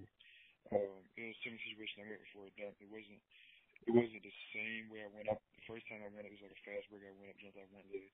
This time I went up off two in the half court, just near the basket, and somebody pulled me out the air, and I had to get called off. Uh, but it wasn't actual concussion. It was concussion-like symptoms, and I was able to play the next game like a week later in the playoffs or whatever. But the the messy part about the first thing was my team it's AAU or whatever. Parents not there. We was off somewhere. I forgot it was at. And they they finished the game and then took us to the hospital, which was I was mad about it. I realized that I was over there in a daze on the sideline. I didn't even remember obviously anything that, was that happened when I when I got the concussion and everything. But yeah. Okay. They was like, You good, you fine. You haven't fainted, you're not you're not hurt hurt. I'm yeah. crying. That's something my dad would do. That's something my dad would do. No, but you're, you know, I'm stealing your story. I'm glad that you said them so I can practice how to say them because my concussions were none of it. Like all my concussions were like self-inflicted clumsiness. Um, you had the basketball incident. I, I had one at school rushing to get dressed for my class and the teacher was a stickler. Like there was no five minute grace period for him. Like if you weren't there at nine when it started, you were not allowed in. And I was running late and I took a shower and I came out and ran and slipped and fell and then the door hit me. Like the bathroom door hit hit my to the top of my head and I hit the back of my head on the floor. And I didn't feel it then, so I just went to class and I got so dizzy and I almost fainted and I was like, All right, let me go. And then the third one was um what was the third one? Oh, um Ooh, damn. I must have really hit my head. Oh, my hmm. car accident. my car accident. That one, yeah. This guy was drunk and he was doing an illegal U turn and he hit us. So okay. Yep, that was that was my three, but none of them were like good stories enough to to share. Damn. Okay. Are you suspicious or trusting? Oh, suspicious. What the hell? Now how you gonna say suspicious, but you weren't suspicious with the agent? You gotta pick one. Yeah, it was different. I mean, people trade, you know, different persona and different uh different characteristics about his his agency that um actually, you know, it, it was actually real. I obviously, like I was suspicious of all my agents. Like, I don't know who, you know, to trust. I mean, this is my first time hiring an agent, but like, just I had to pick somebody. So that's. Yeah, no, I was joking. They they do say the devil uh is very charming. That's the issue. yeah. Uh, of whether it be your company for your having to do with somebody or person. You're breaking out, you. I said, what it, um, what's something that you were suspicious of, like whether it be within your company, with company, or you know, for you personally, for yourself, like. Uh, well, just in general, they're not even suspicion anymore. It's just anyone that is a, uh, how am I say this? I'm just gonna say it. Like forex traders or crypto traders or whatever, like anyone trying to do fast money, I'm automatically suspicious. Not even suspicious because I already know what it's about and it's not, you know, it's not good and I think it's very harmful because it gives people a bad taste of entrepreneurship and financial literacy and investing and everything. So I'm definitely suspicious of anyone that tries to put that in my face because I I consider you to be a scammer and a sleazeball when you when you go down those avenues. no, I'm so like you're breaking up. Hello. Maybe it's me. Can you hear me? Yeah, I hear you. Okay, great. So I tried to do the whole forex thing, and yeah, I'm not too sure about them. I don't like the fact that you're putting all that money in and to pay them to give you the resources, and then you have to make that money back. Yeah, if, with forex and anything similar like network marketing, that's the thing. Like so, forex in itself is you know uh, a fine you know thing for you to do. Like if you're doing it independently, as just you know investing in foreign currencies. But in terms of the network marketing aspect, where you have these people that you have to pay money for and everything, that's the scam mm-hmm. part. It's legal. Network marketing is legal, but that doesn't mean that it is it's, that it is something that you should do. Because what happens with network marketing? So I did network marketing uh, with Legal Shield back in the day when that was popular. Oh and yeah, I, really, I remember that.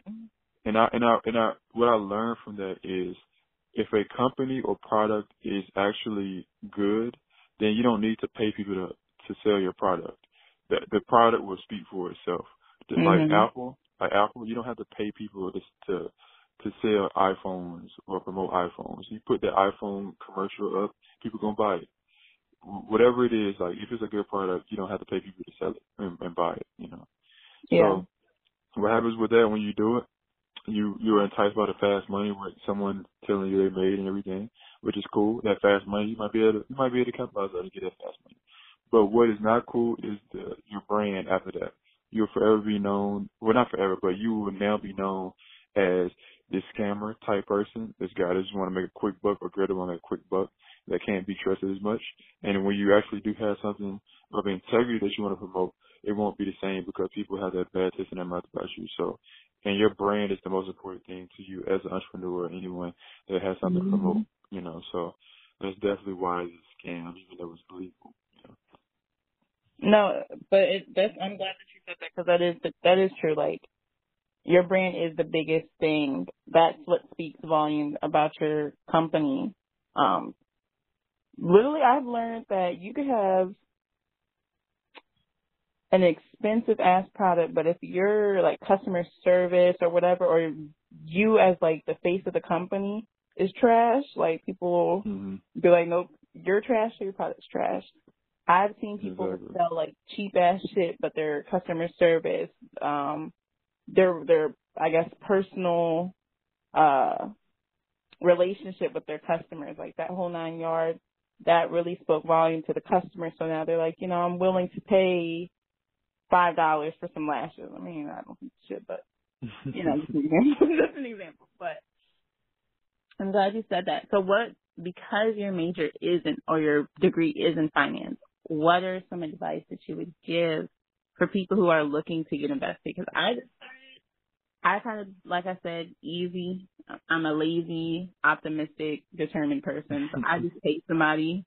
I do a legal advisor and I just be like, you know, tell me where oh, you want to go. Tell me, this is what the plan I have for the money that I'm getting, um, I want to invest and receive and profit from, blah, blah, blah. Like, this is my plan. Go do your work. Um, but I have tried to do it myself. And it's not that I didn't understand it, but it's just like, it's a lot of information. So I guess what's your yeah. advice for people who are starting out? Um, it's just with investing, you have to understand how, you, we have to understand yourself and two things. Understand like yourself within terms of how much time do you want to put into this and then understand your risk, how much money you're willing to risk and etc. So when understanding yourself and the time that you want to put into it, there are different ways you can be you can invest. You can be someone that is the most passive of passive investors, meaning that you stick your money into this safe place and it grows, you know, a little bit, you know, year by year or whatever, decade by decade, and you, you have a decent amount of stake at the end. You can be someone that's a little bit more active where they do some of that and they also do some of uh more uh they they have more active choices where they go a little bit shorter term on something. So instead of you investing for in your lifetime, you might invest for three to five years, you know, into something. Or you might have someone that's supremely active where they're in and out of things. They're basically traders at that point, you know. And I'm sort of in between. So where I have long term things I want to hold for my life and I have things that I want to hold for, you know, a few years at a time based on where uh, our economy is and everything. So you have to understand the time that it takes to be those individual things. So if you're a, really passive, it doesn't take that much learning, that much time. You need to understand the basics of what you're getting yourself into. If you want to be a little more active, then there's a lot more learning that you have to do. You have to understand what to look at, um, what the terminology is, what your, your horizons will be for these individual companies, like, you know, the ins and outs of what you're actually trying to do. And you're somebody that's active, you not only have to learn a lot, but you have to put a lot of time into keeping up with everything that you're doing. So you have to understand where you want to go with this. And once you can pinpoint, you know, where you want to go with this, then you can go from there. Like, uh, I have a Google Doc uh, and a GroupMe uh, for people that just want to learn about investing. I haven't been that active in the GroupMe uh, the past month or two because there's of not a lot uh, of good opportunities in the market right now because it's a lot of risk that you're taking on by investing right now. Even the market's going to all time highs based on our economy, it's, a lot of risk that you're taking on today because it's an election year and et cetera. I can go into that all day, but it's a lot of risk. So I haven't really been that active in that group. meet. But in that group, uh, I just use it to talk to my friends and peers, you know, about the things that I've been seeing, uh, in the investment world. Um, there's a Google Doc that has tons of information on, uh, different things, different resourcing tools in terms of videos, uh, a step-by-step process of how to learn, uh, about investing based on what type of investor you are, based on how broken down, like how active and passive you want to be. So, yeah, that's uh that's definitely available to anybody you know that cares about it. So when it comes to finance, what are the the top two things that you definitely give people advice on? Um, whether it be from something you have learned um, in your own experiences, or just something that you know you feel like this is strongly something that people should really think about what are the I guess I don't want to say two, but what are some of like the important finance things that you you talk about or think are important? Because we said investing. I think savings is one. Yeah, I'm glad you brought it up. So, like I said, the first uh media potatoes episode of the Business Athlete series that I was talking about earlier was about saving and budgeting. Because we can talk about investing and learning about investing, but if you don't even have the money to do it, I mean, what's the point? So yeah. understanding understanding your lifestyle and how to properly budget that. In that video, I wrote down a fake budget based on what someone makes and how they're supposed to put out their expenses and their emergency savings fund, and then how they have have whatever left over for your investments and everything. Understanding how you have to put your money to work for you is is probably the most important thing about financial literacy, period, mm-hmm. because if you're spending everything that you get or spending more than you get, then I don't care how much you know about stocks and and investing in mutual funds and all that good stuff. You don't have any money to capitalize on it. But if you can properly uh, set your budget and uh, according to your lifestyle and the money that you, you have coming in, then you can then you can use that to the best of its abilities. But if you're not doing that, then all the other stuff doesn't matter. So just understanding what you're capable to do, capable of doing based on the money that you have coming in. Yeah, no, I agree. I'm glad that you said that because I learned that um through my ex. Like I said, he's definitely he is definitely one of those strategic, like logical type of people. Um and so he taught me that. I had stumbled upon his like finance book, I guess, that he keeps. And there was like four there was four um subjects or four, you know, accounts, if you will. The one was like girlfriend, the second one was um savings, the third was like, you know, spending, just spending money, and then the fourth was um investing. I was a little hurt by the girlfriend one. like that was like the why am category, but um yeah, no, I learned that and I've I've actually taken that and that's what I do. So I have my I think I have like three or four categories. I have investing, um, you know, just pam I call it pampering. And then the other one is um business. And what was the last one? I think I have another one. I just can't remember. Oh, and then um my hamster.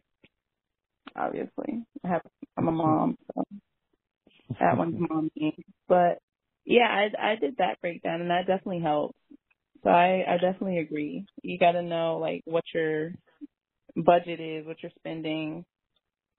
If you're a very cautious person, because that was one of the questions that my um my advisor asked. Like, are you very cautious, or are you like you know you're okay with experimenting? And are, do you want fast money or do you want like long term?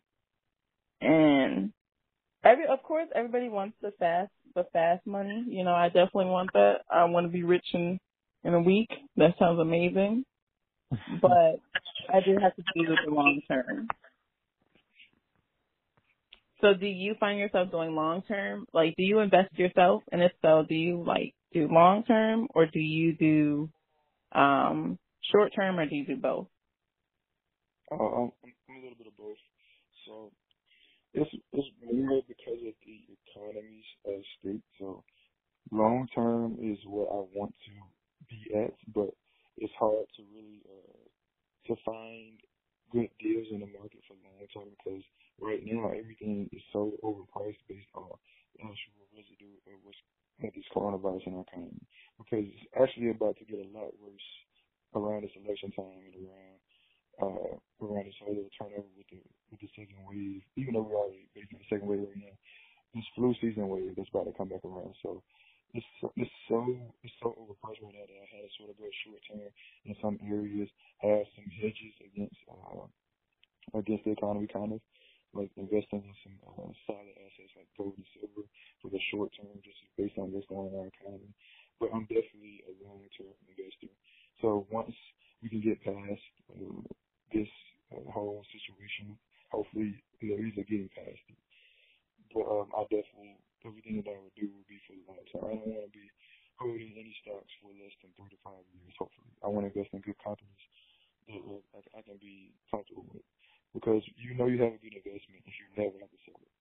But if you if you're going short term and know it takes a lot of time, it takes a lot of emotional uh, stamina. You know, worried about when I should get in out of stocks. And I have other things, like I said, um, that I want to do. So between basketball, uh, my platform, getting into coaching out after I'm done playing basketball, the other businesses I want to start, I don't want to be someone that's so active the way it takes up too much of my time. So definitely want to be long term, but currently I'm a little bit of both. So I guess with your platform, would you find yourself because you're? It sounds like you're really good at financing. That's a that's a big passion. Well, not I won't say big passion, but one of your passions. Um, and I definitely talked about, you know, combine sometimes combining your your your passions, um, which you've done. But would you expand on it? Like, would you start a a finance class. Um, I know you said you want to start, you want to go like give back to your community, especially low low low income families or communities. Um, would you do like a um a finance literacy class for them? Like, yeah, I, was, uh, I was thinking about this even before the platform last summer about doing programs I want to put on in my city, and just in general having different programs. Because uh, a lot of things will be virtual going forward in the future, so I definitely yeah. want to uh, have different personal finance uh, classes, content programs, everything um, in the future. It's just like I said, I got a lot of things written down. It's, it's definitely uh, on the docket. Hmm.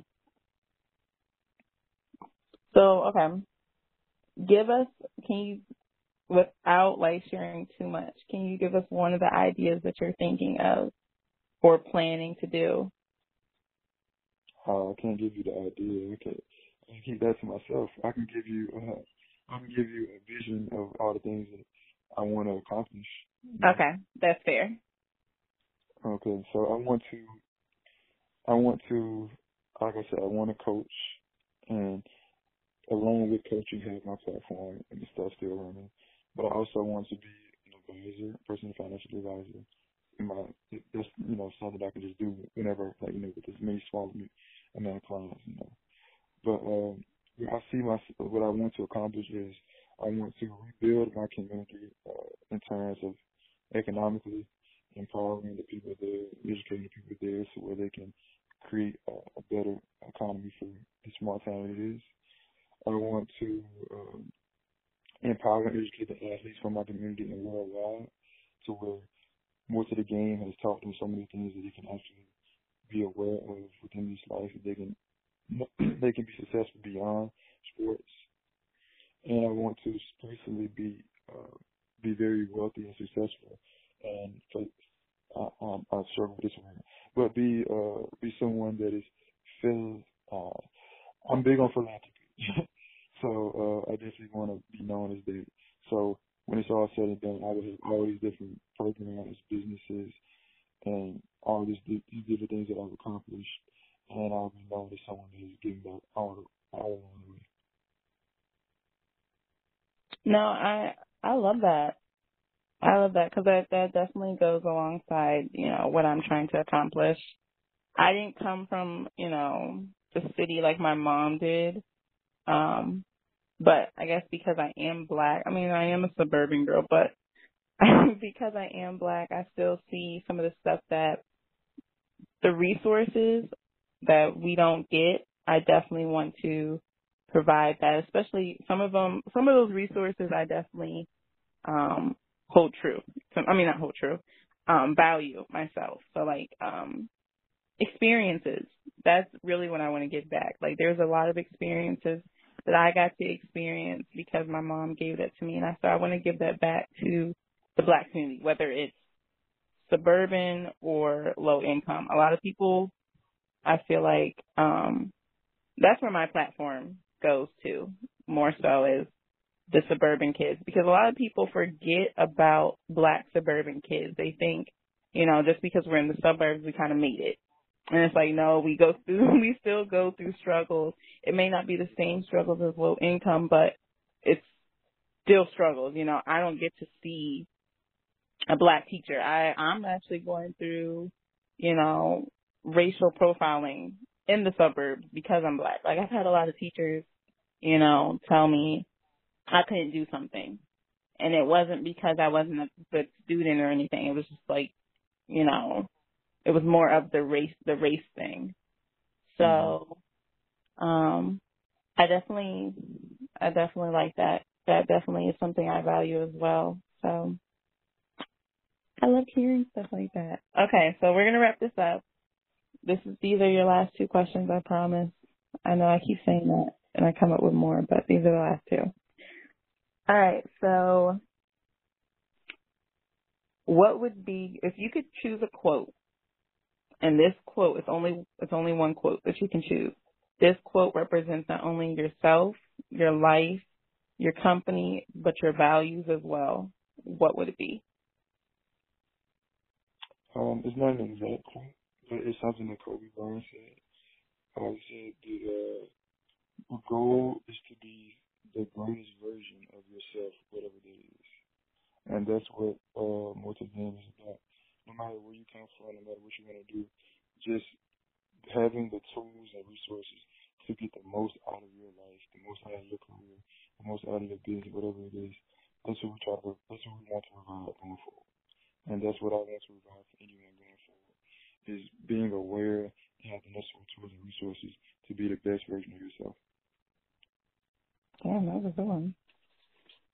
I don't know mom probably like shake your ass. Keep going. Um, if you could do an autobiography about yourself, you know, your just your life in general, what would be the name of it? Mm. Oh, I can't. I don't know if I give, give you an exact name, but the theme would be some something around um it like something around that quote similar like accomplishing the most out with the least, you know, something that you know around it, no matter you know what you have, accomplishing the most with that. I can't really give you a specific name, but the theme would be something around that. Wait, say that one more time. You were breaking up. Oh, I was saying the theme would be something around accomplishing the most with the least. It, I can't give an exact name, but that would be like something. It would be something centered along those lines. No, I like that. I would. I mean, I would make the the theme the title. that sounds good to me. So, thank you for. So that was our last question, and I just want to say thank you for jo- not only joining me, but um putting up with not only my lack of I don't know like speaking abilities because I definitely was fucking up throughout this whole thing. but also um joining me like letting me pick your brain. I know some of my questions are kind of weird and it's not, you know, your typical questions for an interview about about a company, but I like to, you know, keep it spicy, keep it spicy, not the mm-hmm. boring. Yeah, so, it was definitely it was definitely a good experience. I enjoyed it. Uh, it was definitely a little it was a piece back and forth, but uh, I definitely enjoyed it. Well, um, is there anything else you would like to say um, before we end this? Uh, yeah, two things. Anyone that's listening to this, uh, just like I said uh, previously, just try to be the best version of yourself, no matter what it is. Excuse me. And be sure to uh, keep up with the platform onto the game. We're, we're, we're striving to create different types of content that not only athletes can probably uh, identify with, but anyone that's trying to reach their goals and try to figure out this crazy thing called life. So definitely keep up with us on Instagram, Twitter, and YouTube because we're definitely doing everything we can to give back and to educate, empower, and just do our best. Well, I know for me, I'm definitely going to check out the first episode um, of the finance because I definitely need that. So, because the advice you were giving now was good. So, mm-hmm. yeah, I can I can send you the link to the playlist and everything. I got you. Yes, please. Because you don't know how how bad I'm struggling right now, but yeah, we definitely got to get that uh, get some more content. We're actually gonna shoot an episode tomorrow, and as you say that, uh, for the third episode, so that also be uh, something for people to be on the lookout for. And then, do you have um a specific uh, specific date or time that you usually air and put these out? Um, I wish I did, but I don't. I try to whenever we create something, we try to fit it within uh within a good schedule with everything else. Because like with the, the podcast, those are usually already in the vault for at least a week or two, so those already have dates on them. So with the other content, we try to like space it out based on when the next podcast appears. So if I have a podcast that's going to come out Monday, and like next week I got a podcast come out Monday and Tuesday, I'll probably try to push out a video Thursday or Saturday. You know, give a little time in between. Damn, you really did think this out. You know, I'm I'm not even gonna tell you what my process is. Um, yeah, damn. Yeah, we'll we'll be talking later because I need I need you to I definitely need your help with uh not just time management but managing as well. Um. Yeah, I, I learn more every day. no, really, that's. I think that would be something I want to leave this. I guess this segment of Melanated Mondays off with is your your company. You are learning like mm-hmm. as you go. I think that's that's one of the quotes I had put on my page um, which was learn as you go. Megan Thee Stallion said it during her like makeup tutorial, but you can you can use that literally with anything because I'm le- literally learning as I go. There are so many mistakes I've made, um, and I've I've fixed them as I've gone. So, and I'm still making mistakes, sadly, but it's all right. At least it's not a monetary loss; it's just time loss. But yeah. All right. Thank you so much again for joining. This was great. Um, thank you for answering all my questions and again dealing with my my wackiness. So no problem.